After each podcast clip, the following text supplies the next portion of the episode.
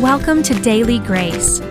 We believe that the Bible is true, trustworthy, and timeless. And we want to help women like you know and love God's Word. The Bible shows us who God is, and who He is changes everything. My name is Joanna. And I'm Stephanie. Come join us as we chat about the truth of God's Word in our everyday lives. Today, we are inviting Tamzen Baker onto the podcast. Tamzen is a wonderful friend and a member of my local church. And today, we are talking about how we can use Bible study as a tool for discipleship and evangelism. And Tamzen will share her personal experience of how studying God's Word in community with others has been influential in her own life. So let's get to our conversation with Tamzen. All right, everyone, welcome back to another episode of Daily Grace. This is Joanna here, and I'm here with my co host, Stephanie. Hello, everyone. We are so excited today to introduce you to a guest that we have on the show, and she is a friend of mine and a member of my local church, Tamzen Baker. Hi there. We're so happy to have you. Thank you so much for coming on the show with oh, us today. I'm excited to be here. I was wondering as we start out if you could just maybe tell us a little bit about yourself, maybe, you know, who you are, about your family, and what your average day looks like. Okay. I am a wife and a mom. I have two kids, nine and 10 years old. And I think, like most moms, I do a little bit of everything. um, I manage our house, do all of our shopping, cooking, cleaning, dinner planning, running children to and fro, but I also work part time.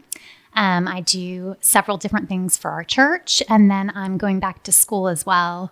So, taking a couple classes this semester and what are you studying? Juggling it all. I'm doing math and economics, looking at going back for my economics uh, PhD, possibly. Mm. Oh, wow. So, I know that you want to talk to us today a little bit about um, evangelism and discipleship, and specifically using the study of God's Word in order to walk through that process with people. So, um, I would love if you could start out just by telling us how you would define those two words evangelism and discipleship. Okay, I'm going to start with discipleship because okay. I think that one's a bit simpler. Okay. Because um, Jesus just lays it out for us yeah. that process of Go into all the earth, making disciples, teaching them to obey my word. Hmm. And so, in my mind, discipleship is that lifelong process after you come to faith and you commit your life to the Lord hmm. of being taught and growing in God's word and learning to become obedient to it as you go.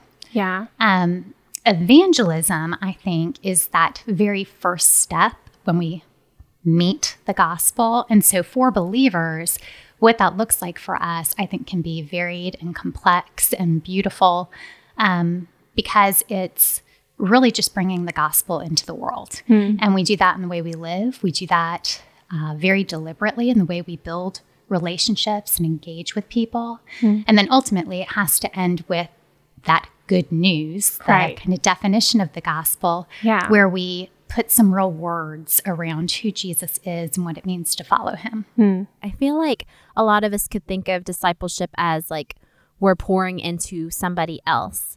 Um, but I love what you said because discipleship really is a term to describe like our own following of Jesus. Um, but discipling, that word can mean, you know, helping someone else along to better image Christ. So, Tamzen, could you share with us about a time that someone reached out to you and walked alongside you in your study of scripture? And what did that look like? Sure. I, I immediately go back to when I first became a believer. Hmm. I heard the gospel for the first time ever in eighth grade and just remember thinking, how had no one told me this wonderful piece of news before? Right. And so I became a believer that summer before starting high school. Hmm. And I was very fortunate to be in a church with a youth pastor in particular who took the word very seriously in hmm. discipling students. And so he had a program kind of set up for us with a reading program that was a systematic daily reading of an Old Testament, New Testament, and wisdom passage from okay. the Bible. And so we paired up in groups of two or three students and an adult leader. And um, what really struck me at that time was our adult leaders were not not only were they not ministry people, were they hmm. lay people, they didn't even have students. They hmm. had little kids, and yet they were partnering with this ministry mm, to yeah. really disciple young teenagers. Hmm. And so, my best friend, who also got saved that same summer, and myself met with this mom who had like a two and a three year old once a week in my bedroom, hmm. sitting on my bed with my unbelieving parents downstairs. And in wow. hindsight, I realized that must have been awkward. um, yeah. But this young mom sat with us once a week and we just talked about what we were all reading in hmm. this Bible reading plan. And I don't remember any, you know, huge theological understanding that she you know, walked us through or anything like that, but it was just this establishment of daily reading of the word mm. and the mm. value of being with other believers who do not have to be experts, do not right. have to be church staff, being able to share with one another and and grow together in our understanding of the word. And that was foundational yeah. Me. Yeah, that's really encouraging because I know that we can kind of get into this idea of thinking, well, it's youth pastors who are going to disciple the high schoolers or it's people who already have kids that age who can you know do things with kids that age or oh well, i don't have a seminary degree so i'm not really equipped to to disciple anyone. But i think it's really encouraging to hear you saying you know it wasn't about knowing all of the theological terminology and it wasn't even about having experience with that age group but it was just about walking together through God's word and that daily reading.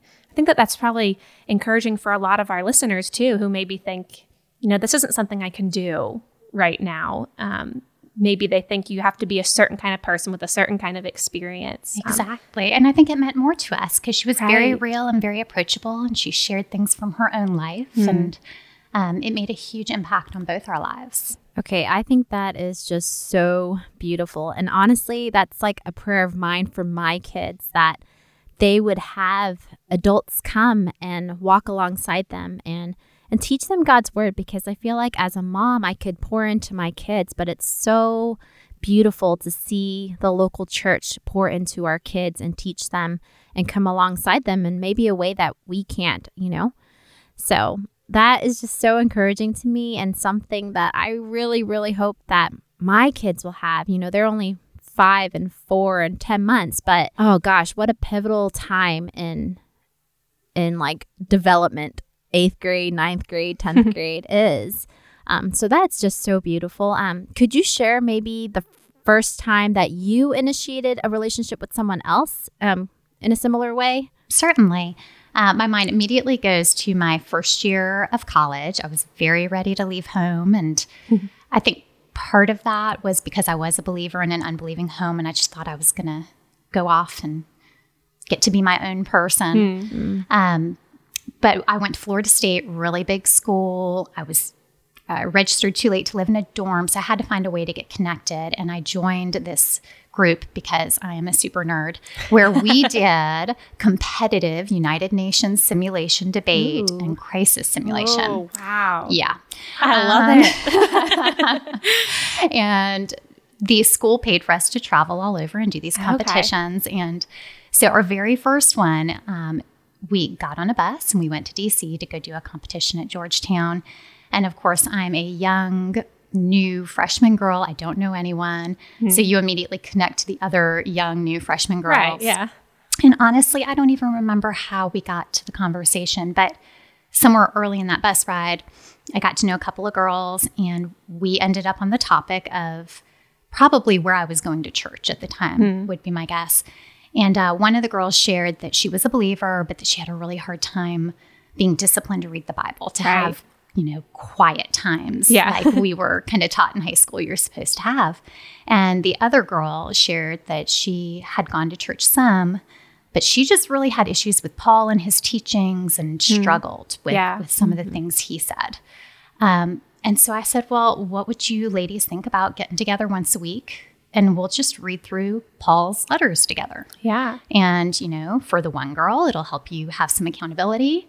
And for the other girl, we can just wrestle together Yeah. through the hard mm. things Paul says. And we did. We started getting together once a week in my apartment and we just kind of had our it wasn't like a particular Bible study. We just started, said let's start with First Corinthians, started reading through and kind of agreed how we were going to do that.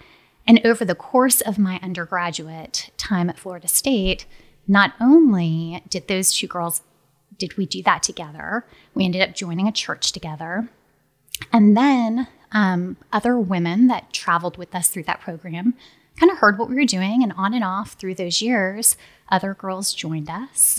Um, and it made an impact not just on those girls, which certainly that was significant and just for our relationship and, and our own personal growth, but it made an impact on the people around us too, which was cool. Mm-hmm. Um, whether positive or, you know, that the word talks about us being that aroma, either Right. of life or death. Hmm. And at one point, I was asked to join the leadership team of that group that traveled. Hmm. And one of the guys said to me, "But you know, if you join this, you can't you can't be expecting people to come to your Bible study." Oh, wow. And I was like, "Hey, here's what's happening. It's always open. Right. And whoever wants to come can come. If they don't, they don't. And they still let me join and be a leader." That's Um, good. But even in the course that, we had a, a young lady in that group who had a very difficult, she just had a lot of baggage. She had a lot of difficult stories. And at one point, she hit a real low and um, called a guy who was my boyfriend at the time, now my husband. We traveled together on that team and uh, kind of shared with him where she was. Where she was, and he shared the gospel with her, and she came to know the Lord. And Oh, then wow. he said, "You know, it's not appropriate for me to take this any further This go to is Tamzen's I- Bible study. And so then I was able to disciple her, and she and I met once a week for a year after that. So Wow. it was just really neat to see how that simple, let's just get together and read the Bible together, Right. grew into a lot of other gospel relationships through those years. Yeah. Yeah. So was that was that intimidating to start out? Because I know, you know, I think if I hear someone say, "I don't like what Paul says," I would be a little intimidated to say, "Well, let's take a look at it." You know, I think when you get into it, there's always these moments where you're confronted with things that you don't have all the answers for. But I didn't expect to have the answers. And I think Right. there's a um, sense that we have to be okay walking in and saying, this is not easy. Let's wrestle with it together. Yeah. And if we hit a point that I feel like I really can't give an answer, then maybe we can figure out who else to call. But to me, that's the difference between let's just you and me talk about the hard thing that you think Paul says versus saying, let's sit down together and let's read the word Right. together. Because Yeah. now we're not talking about your opinion versus my opinion and what I recall. We're talking about this passage sitting in front of us that we're looking at together, and then we can look to context and we can give it a broader, um, just a broader table to stand on and more understanding between us. So mm-hmm. going to the word itself versus just discussing the hard topics. Right. For me, Yeah. I found much less intimidating because I'm not expected to have all the answers that way. Mm-hmm. Yeah, that's that's really encouraging because I think it doesn't matter how much we've studied the Bible, we're never going to have all the answers. Yeah. And I think that's encouraging for, you know, even if, you know, for those of us who are parents, that our kids are going to ask us questions that we're not going to have the answers to. And it's going to come up a lot. But I think I love that what you said, you know, the Bible is living and active. And if we can go to God's word and see what God's word says instead of just like hashing out the difficult things, right, on our own, but let God's word speak to it, I think that's really, really encouraging.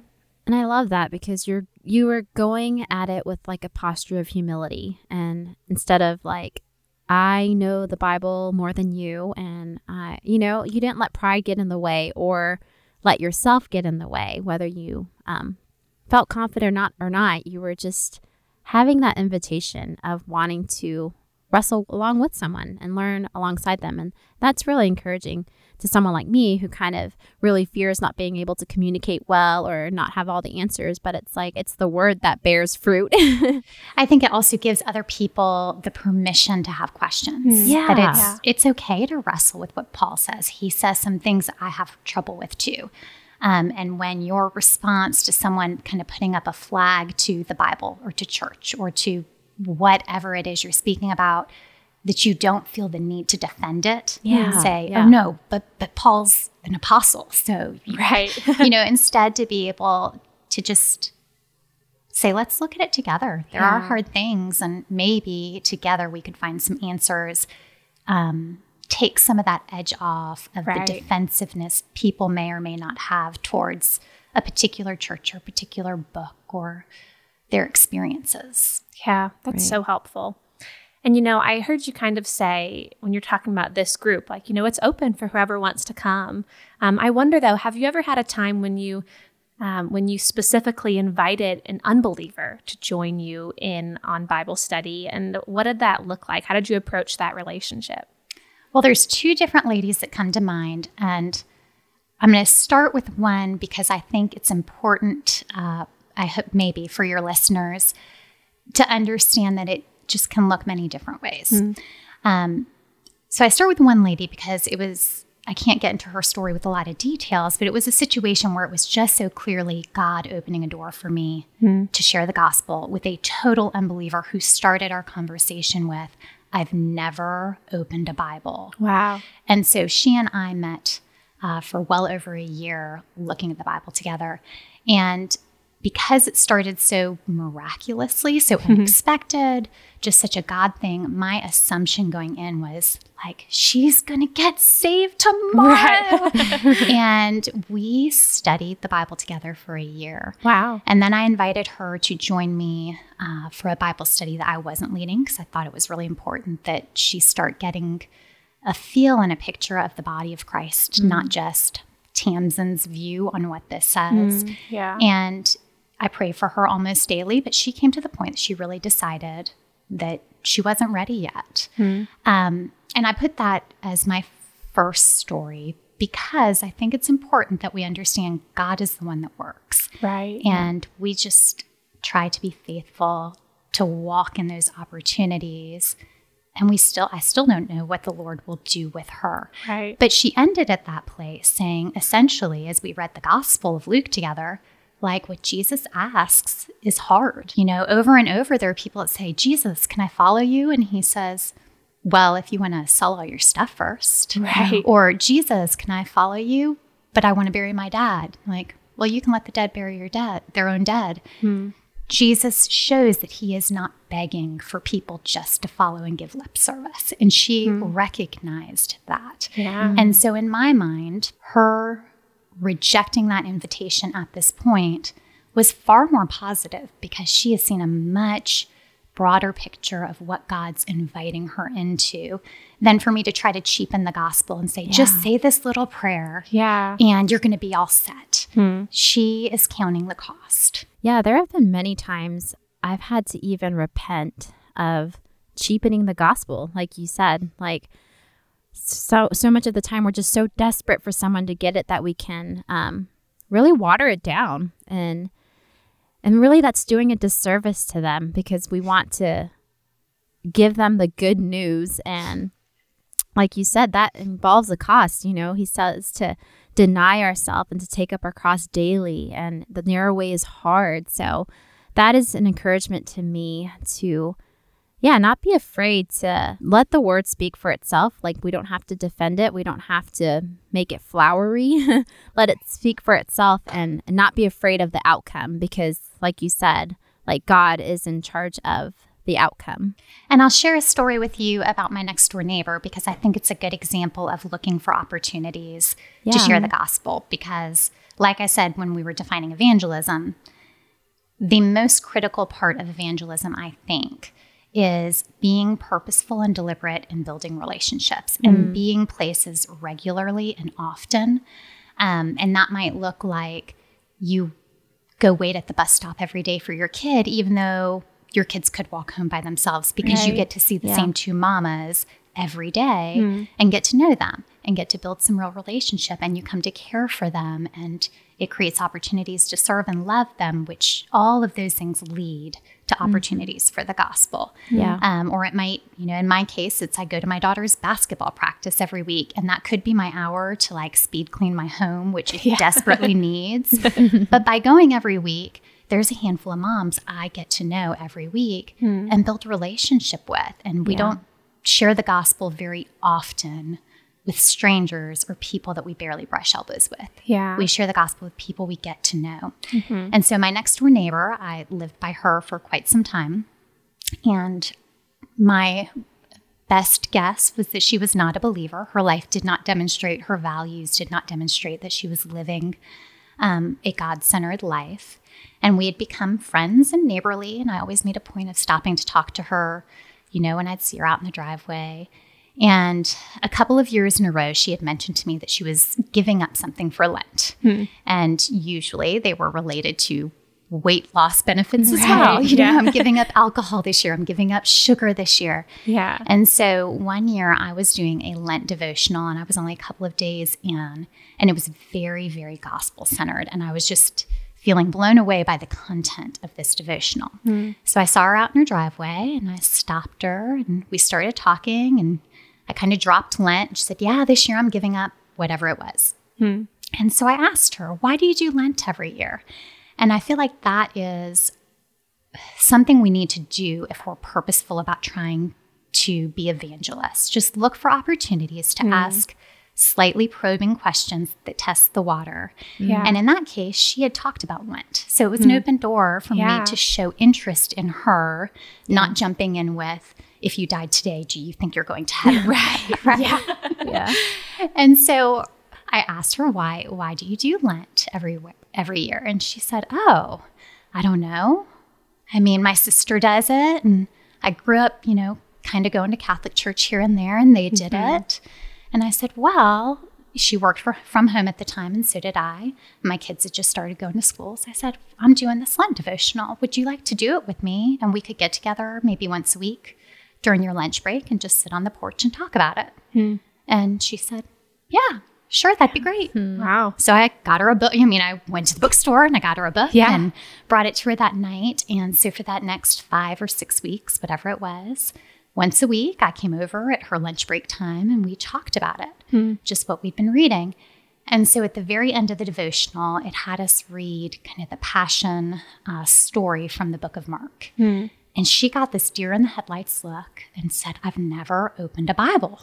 Wow. Hmm. like coming up in the tradition when we did go to church that was like hmm. a clergy thing. That Yeah, was for the right. professionals Yeah. you know?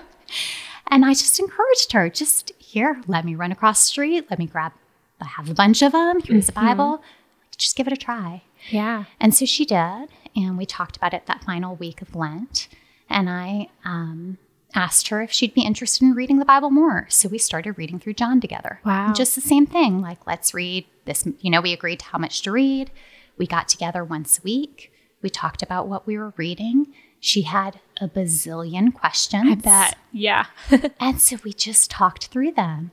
And when we got to the end of John, I was teaching a Bible study at the time at my local church. Um, and so I invited her, like, come Wednesday night.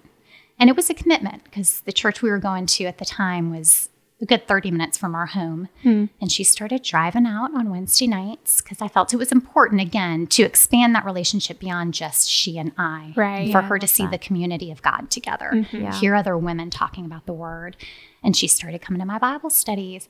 And sometime over that next couple of years, I don't, God did not make me privy to the moment or the instant, but she gave her life to the Lord. Wow. And now she goes to our current local church and she's in our community group that meets at our house. And it's just been cool to see her Wow. growing and for us to be able to pray for her husband that Hmm. her life might be a demonstration of grace to him as well. Wow. Um, but it just started with that little opportunity of something she mentioned that looked like it might be a door for me to invite her Yeah. to do something together.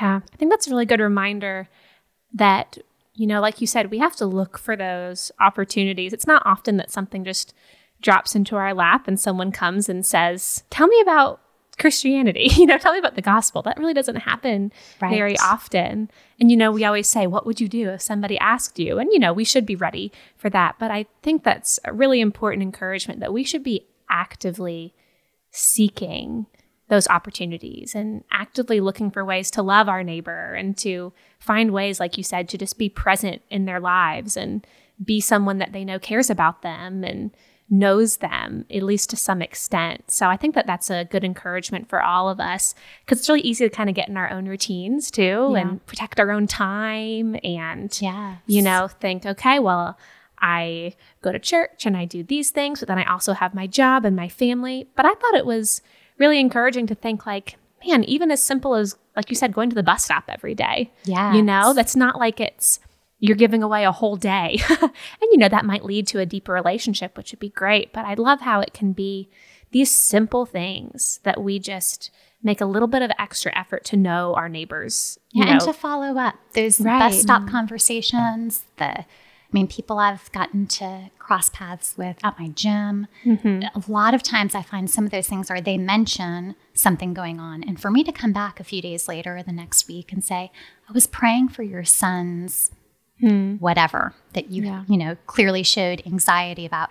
I was praying for your son this week. How did that go? Yeah. And that's a way I have found, especially with moms, they really, the fact that you would take the time to pray for their kid, it's a way to introduce some spiritual component that doesn't get real weird. yeah. Um, and usually it's very well received. And it lets them know that not only was I listening, not only did I care, but I thought about it and continued to think about it and followed up on it. And that has opened doors. yeah, I just love like from what I hear from you, you're just like living so others oriented.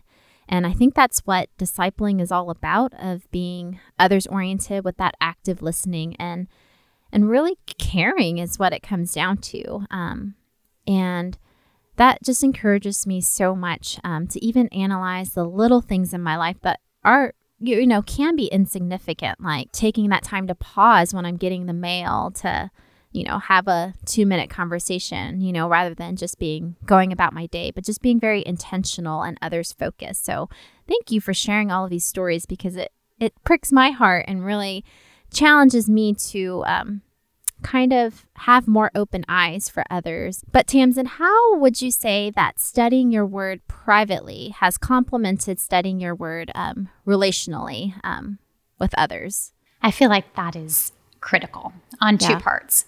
One is just in your personal growth. I think we cannot be as mature a Christian, as full a believer, as spiritually complete as God wants us to be if we are exclusively studying alone or exclusively studying in community. Hmm.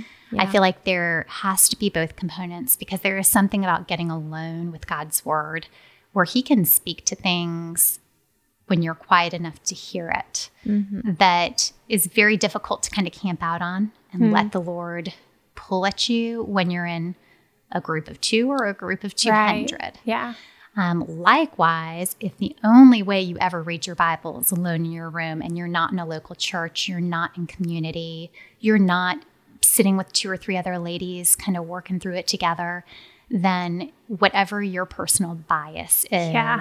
whatever your own personal, you know, bent towards sin is, you're going to read through that lens and it mm-hmm. takes community mm-hmm. to keep us grounded Yeah. and shine light into some of those places that we our, our hearts are deceptive. We don't Yeah. even know where we need light shown in mm. often. Yeah. Um, yeah. Um, so there is that component of just our own growth and maturity. But then the other side is to Joanna's question earlier do you feel intimidated when someone asks you a question or to talk about reading the Bible with someone? And I think the more regular your own personal study is, the more equipped you feel. Uh, I was talking with my kids at the beginning of this year as we were kind of setting out our goals for the year and good habits. And our pastor had preached a sermon on kind of habits form the heart. Right.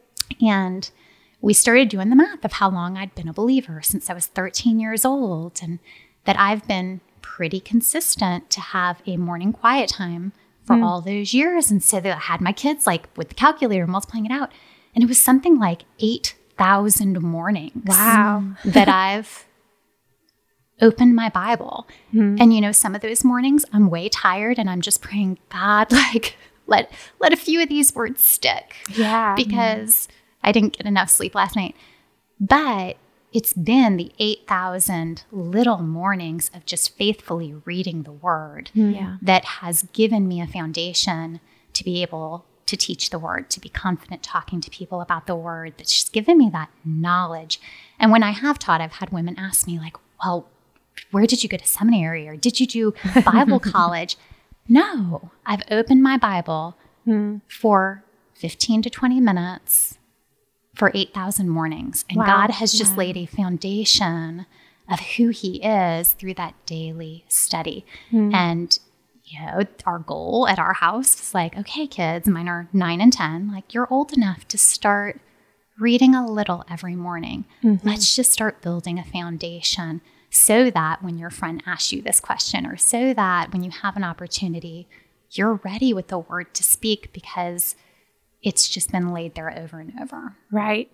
Now, this is kind of a little bit of a side question, but hearing you talk about, you know, being pretty consistent over the years, I wonder if you have any um, practical advice for maybe women who are struggling to be consistent. I know this is kind of a, bit of a tangent, Sure. but love to hear, you know, how Yeah. how you maintain that discipline and how how it is that you are able to stay motivated and to keep to, to keep this commitment that you've made to yourself and to God.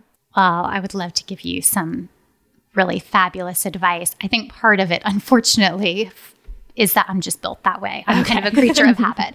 Um, I think part of it is that when I first became a believer, I was kind of told this is what you do. You're going to start reading.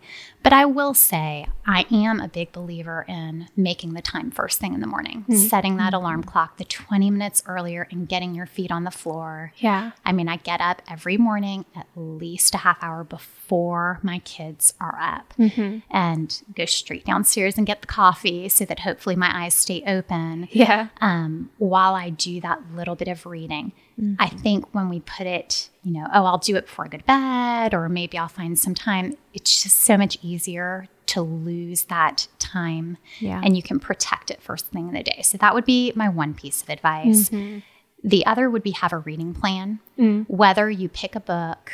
Um, and I think there's two ways that are kind of most beneficial. Whether you pick a book and you say, I'm going to study this book and just repetitively read a book or work mm-hmm. through a curriculum, um, like you all offer with Daily Grace, or have a systematic reading plan. I think there's a lot of value in a systematic reading plan Yeah. because we tend to go to things we know and like. yeah. And if you have a, I use a year long reading plan and it always takes me two to three years because Okay. I just read it slower. I spend more time in, you know, in a chapter and, and that's just how I read, which is fine. But it at least is a plan that keeps me moving through books that I might not otherwise Right. really touch. And it helps me have a more varied um, exposure to scripture over the course of two and three years than I might if I was just reading, you know, opening to wherever it falls or just reading a psalm every morning. And that's all I Yeah. ever expose myself to. Right.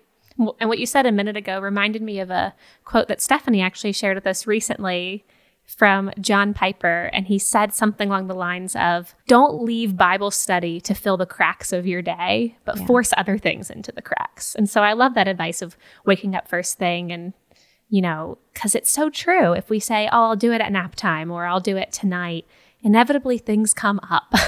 they just always do. And there were seasons when mine were little that my morning reading prayer time might be short. Right. And then if I was doing a more intensive Bible study that required uh, focused attention, I would do that during that time. There are Yeah. seasons that cause you to shape that a little different. But even if I know my plan is to study later, my family, my children, my husband in particular, will occasionally ask me, like, have you been having your quiet times? Because if I do not carve out that little bit first thing in the morning to really set the course of my heart for the day, um, in the same way I might forget to read, I also kind of forget to pray and I forget to just be honest with my heart through Right. the day. And that morning is a good reset for me before everything else gets started.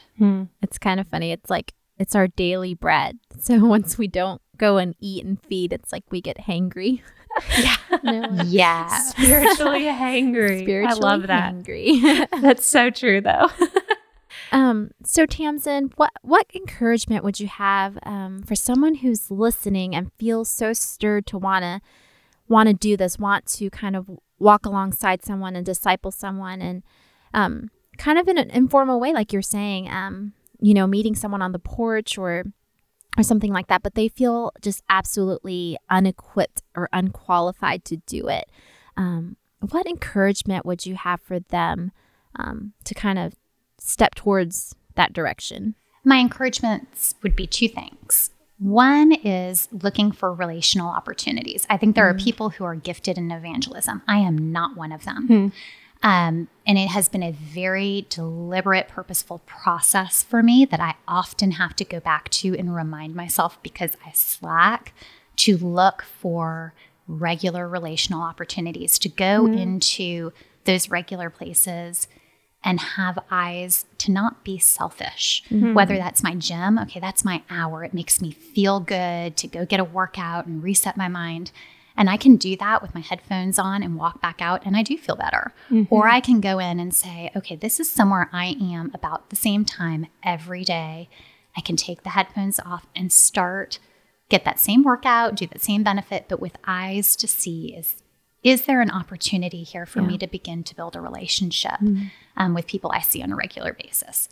So that would be my first encouragement. It takes purpose to look for those opportunities. And then the second is, I think, don't be afraid of the word.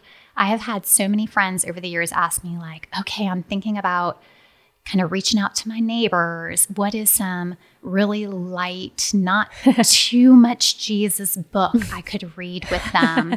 and it's not that there's not times to use discernment for what an appropriate um, engagement would be with right. whatever people you're engaging with. But I, I think putting out the word as an opportunity to look at together mm-hmm. is not as scary as you think it is. Mm. And I have done Bible studies in my neighborhood on a couple of occasions. And I just make sure it's real clear when I post it on my Facebook, when I talk to my neighbors, like, we're just going to do this together. And whether you've studied the Bible a long time or you've never opened one and you're curious, you are totally welcome. Yeah. Let's just do this together. And mm-hmm. I've had really warm responses. I've also mm, had yeah. people say, well, I was raised Jewish. It's probably not a good fit for me. And I say, that's great. No mm. worries. Like, if you ever want to come, you are still totally welcome. Right. That doesn't exclude you. But if you're not comfortable, there's no negative response. Right. Um, and I think doing the word together, like you said earlier, you come at it with humility. I don't know everything. I don't think you know everything. Let's see what we can figure out together. And people mm-hmm. are m- much more open than I think you expect them to be. Right. You know, what you were saying a minute ago reminds me. I just read this book by Rosaria Butterfield um, called The Gospel Comes with a House Key. I don't know if you've heard of it, but it's about hospitality. Um, and it really made me think about what you were saying. You know, she talks about how it's good to know our personalities, but our personalities shouldn't be an excuse to mm. not welcome people, you know? And she yes. says, I'm a classic introvert.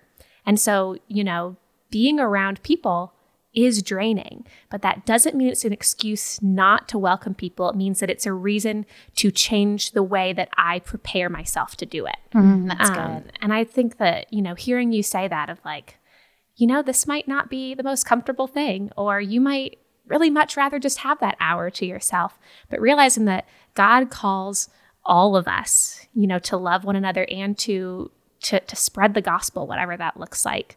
Um, and because it's really, because I'm an introvert. So it's really easy for me to kind of think, like, well, God hasn't gifted me in that way. And I love how you said, you know, evangelism isn't always something that's natural to you, but that means you have to kind of figure out how you can approach it, right? Yes. And figure out how to how to establish those relationships. So I think that's a really good encouragement for all of us. You know, the Great Commission is for everyone. Right. It's not just for the few who are really extroverted and really right. bold and don't care what other people think, right? But it's it's it's for all of us. Or the or the fact that we might be like, "Oh, well, I'm not there yet in my walk, so I can't disciple." But I think one of my mentors had told me like, "Hey, just be like 2 or 3 weeks ahead of the person that you want to kind of come alongside." And yeah. you know, just Find someone that's faithful, available, and teachable, and also be faithful, available, and teachable yourself. And then just come together, just stay a couple of weeks ahead of them, and and yeah, it, just work through it together. But Tamzen, I kind of wanted to ask you it sounds kind of like both. It sounds like your personality might be that you like um, you like to be systematic, but then a lot of these things are um, pretty organic. I feel like, or you're very just responsive because you're actively listening and and engaging with the people around you and and finding those opportunities. Um, so what what does that kind of look like? Is it is it mainly organic, or do you have like a system that you kind of fall back on, or I think it's mainly organic, but I would say probably the the piece that keeps me accountable is my prayer cards. Mm. So I have a little pile of note cards. Uh, years ago, I read Paul Miller's A Praying Life, which changed my life. Mm. And that one's on my book list. Oh, it's so so good. That's good to know. Um, I'm going to start that one next. and it's very it's very little on system. It's much more on kind of our hearts and how we think about prayer. But at the very end, he kind of prescribed some ideas for a system, and I have used them since my daughter was brand new. So I have these old, like ruffled cards that I've been praying mm. through for mm. almost 10 years. Wow. beautiful. And it's cool to see what they've done. But I have a card, I will add cards and I will take cards out. And, you know, I have a card for my gym because it's somewhere I go every day mm-hmm. at the same class time with the same people. And I put those people's names on there. And so it keeps me accountable to mm-hmm. not just think of them as friends that I enjoy being around, but yeah. to think of them as opportunities for to look for opportunities for how to love them and serve them and um, and that has borne fruit in the past where I've prayed for someone on my prayer card that I just work out with now and again when I see them and they show up and I just feel the pricking of the Holy Spirit to invite them to dinner. And then mm-hmm. I come mm-hmm. home and I say, Mike, I know you're going to think it's weird, but I invited that family to dinner and they're bringing their kids and we've never met their kids and I hope everyone gets along. Yeah. Um, but I really do believe that regularity of praying through. I have a card for my neighborhood. Mm-hmm. I have a card for those few places that I frequently am and it also helps me remember names. So if mm, I meet yeah. a new neighbor that just moved in, if you're anything like me, I introduce myself and people tell me their names and I like don't even hear the name. I walk away forgetting the name yeah. I just asked for. yeah, that's me. so I make a point now of if I meet a neighbor and they tell me their name, I like run and get my card and put it down there so I don't forget, forget it. it. Yeah. and then it helps me be more purposeful about looking for opportunities to walk my dog and pause in front of their driveway and say, mm. "Hey, Sue, how how's the moving going? Have you guys gotten settled in? How right. did you know your son? Are they over at that high school?" And those kinds of conversations can lead to, you know, where are you guys getting plugged in around here? Do you have a church? Do you have a grocery store you like? Do you have and that kind of opens some of those mm. conversational mm. doors. Yeah. Yeah, I love that reminder of just the role that prayer praise in every single part of our lives. And, you know, I think it can be easy for us to think, okay, well, I have to do this and this and this, and I'll call this person and meet up with this person. But we have to remember that, you know, God is the one, like you said, who does the work. And I think that prayer is so important um, because, you know, on the one hand, God says that our prayers are powerful. Um, and I also think that when we pray, that God aligns our hearts to His. Yeah. Um, and and you know, gives us a heart for our neighbors that we might not develop otherwise. I think sometimes it just gives us eyes to see what he's already doing. Mm. Yeah. I think God is doing things around us all the time and our prayer or lack of prayer can be so tunnel vision. Yeah. We're looking for God, I asked you to do X. And I'm looking through mm. my, you know, paper towel roll at X and yeah. I don't see God moving on that point, but I'm missing all the things he's doing right. in the peripheral to that that are great and wonderful. And if if I am in more frequent prayer, I have eyes to see where he's already moving. And then we get that very cool privilege of just being a part of what he's doing. It's not anything that we bring to the table, right. really. It's not anything mm-hmm. we're adding. It's that he gives us that joy and sweet privilege of being a part of what he's mm. doing in someone's life. Yeah. I think that takes off some of the pressure too. You yeah. know, a lot of us are so afraid of reaching out to other people. Like, what if we say the wrong thing? Or what if we don't present the gospel in a way that's really con- convincing? You yes. know? And I think that that just really does take off the pressure and just allows us to to speak the truth and to love our neighbors and to to join God in that in that call that he's given us yes. to to share with others. So I know that you said that, you know, these studies tend to be a little bit more organic, but I was wondering if you have any favorite resources that you like to use when you're engaging in these relationships of studying the word together. Generally, we historically, when I have done this with friends, neighbors, um, whether they're believers and we're just deciding to read along together to kind of build each other up and have accountability or reaching out with evangelism, I, I occasionally have used a curriculum, but more often than not, we just pick a book to read together. And mm-hmm. of course, I pick with with some knowledge of maybe the book itself if I've studied right. it recently mm-hmm. or what's going to be more relatable to them. John is an easy one. Um, there's a lot of crazy stuff in the Gospel of John, but the Gospel is. is. abundant mm-hmm. and the parables are absent, which takes out some of the difficult interpretation. Right. Yeah, that's But true. I've gone through John yeah. with folks, I've gone through Luke. Um, we've done some of the epistles. I did the chronological Bible mm-hmm. reading with uh, a girlfriend one time that we just walked through it. Do you have a specific chronological plan that you use? Or? Well, there's, I'm actually talking about the like NIV chronological where they splice the books together. Okay. Oh, so that cool. you're reading. Um, if a psalm says that it's attributed to David, then mm-hmm. they like stick it in during the historical piece yeah. of oh, the narrative.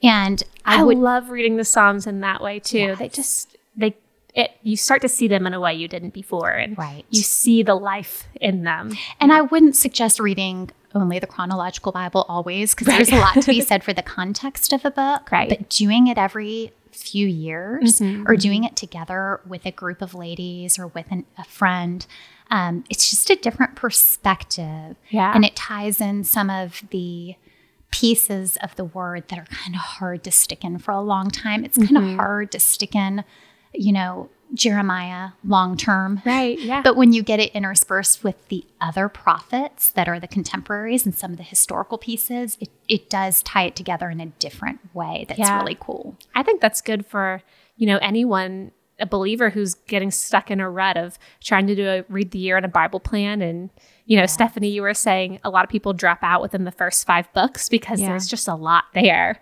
And so maybe. Right one one year you can do a chronological plan and you can be jumping around and seeing how it all fits together. So yeah, and really I actually helpful. like to buy the Bible that's already built that way, so yeah. I don't have to flip pages. And go back it's to just paper. like I stick my bookmark in, and yes. then I read six more pages, and I stick my bookmark that. in. I that's a great that idea. existed. That's really Ooh, cool. Yeah, but I just love the idea of even going through a Bible reading plan with somebody. You know, because so many people strive to read um, the Bible in a year. So, like, why not just kind of, you know, group up, like shoulder to shoulder with someone and go through it together? I love that idea.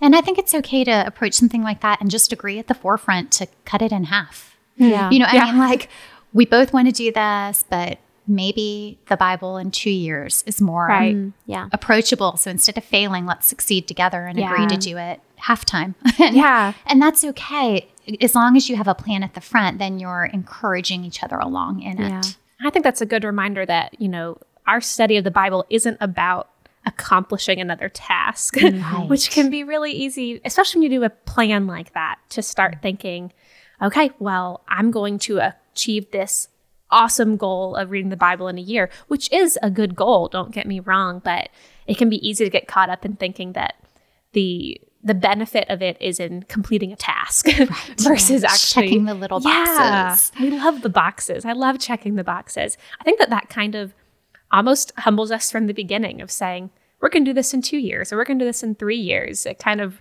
reorients our minds of what's really the goal of this. You know, right. The goal is to to get into God's word and to know Him through His word. Yes. Yeah. So Tamzen, uh, this is just a side question, I guess, but do you um kind of strive to have just a few ladies to kind of pour into like in a particular year or because it sounds like you're pretty busy with two kids and you know you're pursuing a phd and working part-time and um, how does that kind of fit into um, a busy season that is a fantastic question and, and, some of those things do have to um, have to kind of ebb and flow depending on seasons yeah. and I will say, as we are looking forward, my husband and I, and talking about should I pursue a PhD? You know, is that really the next step? Part of that conversation for me has been, you know, over the last few years, I make sure to have lunch with one of these couple of ladies once a week. Mm-hmm. That's not going to be a reality if we're juggling more things. Mm-hmm. And allowing that to be a part of the conversation. Yeah. It, I think in our worldly, um, just weighing of things that seems silly. And, and I think sometimes it's even hard for my hun- husband to understand because he doesn't get to have lunch dates once a week, you know?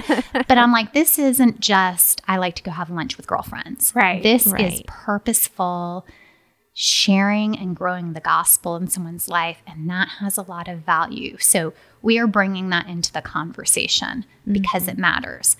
Um, it has changed at different seasons depending on kind of the doors God has opened. But I will say this if I go into a season where there is not anyone that I am meeting with in any kind of regular way, and regular right now, um, since I started classes as well as working, regular mm-hmm. looks more like once a month. Yeah. Mm-hmm. And that's okay. Yeah. Mm-hmm. Um, but if there is no regular meeting with other women for some of these purposes, again, it's just that check for me of am I being um, lazy in this area? Am I not being diligent to look for opportunities? Mm-hmm. Am I being selfish with my time, which right. is a huge huge issue for me. I like my time. I like mm. the things I have to do. Yes. so it's just a reprioritizing of looking for opportunities. Um, but I don't do it in a super systematic way. And I think I think that can be the intimidating part where people feel like I have to be discipling two people and I need to have a mentor that mm-hmm. I'm, you know, and when you start putting a lot of titles on it, it can seem like a much bigger endeavor than this woman and I get along and she seems right. to like me and I'm going to ask her if she wants to get together for lunch after we drop the kids off. Right. Yeah. Intentionally doing life with yeah, with others. Well, thank you so much for sharing all of that. I know that that was really encouraging and convicting for me. It really was. Just yeah. to be more intentional about my time and just seeing people um, and not being so selfish, you know, in the way that I plan out my days and um, think about what I want to do all the time. So um, thank you so much. And I think that it's so true that God's word is the most powerful thing that we can use to share the gospel with other people. Um, yes. Even just walking alongside people, mm. asking the hard questions together, um, and just allowing God's word to to transform us and to change us and to even bind us together in unity during that process. Um, so, Tamzen, whenever we have a guest on our show, we like to ask them three questions. These are just fun questions that we would love to hear you answer just to learn a little bit more about you. Okay. So, the first one is What is currently on your nightstand? Well, with everything I have going on right now, on my nightstand is like detective fiction. Because by the time I get into bed, if I'm not totally falling asleep, I don't want to read anything serious. Yeah. Um, but it's that and my gratitude journal because mm. I've been trying to get back into the habit of ending my day writing down things yeah. to be grateful for from mm. that day. And it's such a good, it's amazing how quickly I forget all right. the good things God did just today. Yeah. And unless I stop and pause and spend a little time thinking about it, they go right by without me saying, "Hey, thanks God. That was that was yeah. really great." I love that. What is one thing you can't live without? Oh, I knew you were going to ask this question. And so I've been thinking about it. and I have a totally frivolous one, but it's, I mean, I could live without it and I have lived without it, but I don't want to. yeah. My last car did not have heated seats. Oh. My first car had heated seats and my new car has heated seats. and I told my husband, Never again. I don't ever want to go back. I literally drive in the heat of summer, oftentimes with my air condition blowing on cold and my uh-huh. heated seats on. Really? Oh, so oh my it goodness. Makes me, it brings me to such a happy place. That is so funny because I think if I drove with heated seats on in the middle of the summer, I might lose my mind. oh my goodness. Love I it. mean, because we're in Georgia. It's hot in Georgia. It is hot in Georgia, but if you have the air condition blowing cold enough, you can balance it it's just like a warm hug. I I do like that feature in my van too, though. I will say. Apparently, I'm missing out on this heated seat thing. I guess I I Next make my time, I next make my ten year old son go out and warm up in the car for me in the morning before we go to school, so that my Mm. There you seats go. are cozy, I ready for me. That's awesome. Okay, Tamzen, what is one resource? This could be a book, it could be a person, it could be anything that has most stirred your affection for God's word.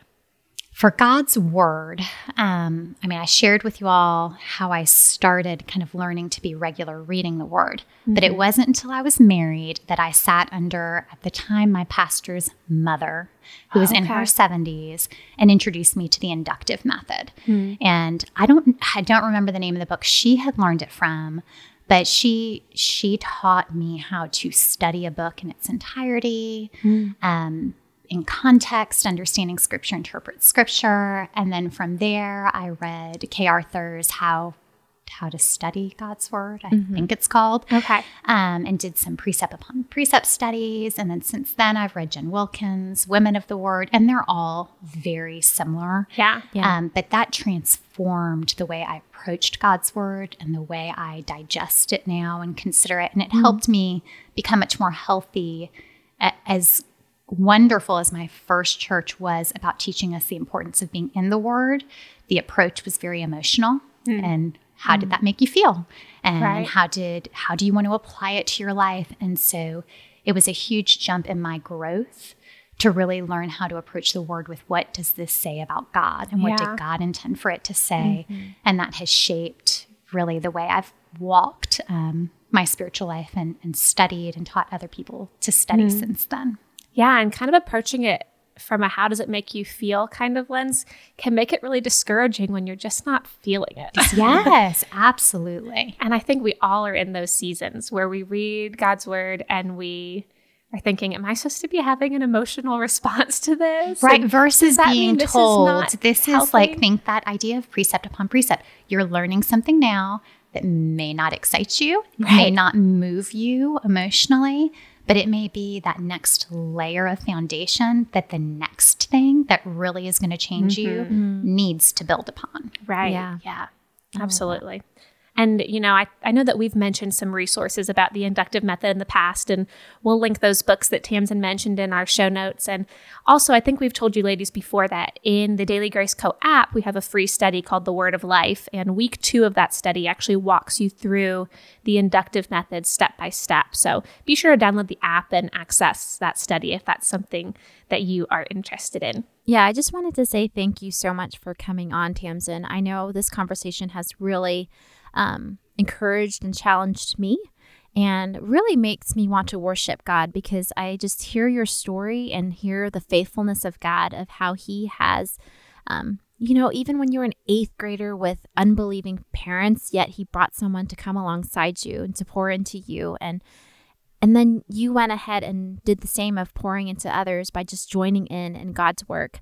Um, so I don't know, just it just amazes me and want, makes me want to worship God's sovereignty and His goodness toward us. So thank you for just this delightful conversation today, and I know it's going to encourage our listeners and challenge them too um, to live purposefully and just to join in in God's work. Well, thank you so much for having me. It's been a lot of fun to be on, and you're absolutely right. It's, I mean, it, my story, and I think all of our stories, is just grace upon grace of what God has done. And um, when we try to look at what we've done, it gets real discouraging real quick. But to see what God's doing and how He has been gracious to let us be a part of it, and how He was gracious to pour and continues to be gracious to pour into me through other people. It, it's just, it's all goodness from His hand. And uh, we're fortunate to get to be a part of it. Yeah, Yeah. absolutely. Thank you again so much for sharing today. We really appreciate it.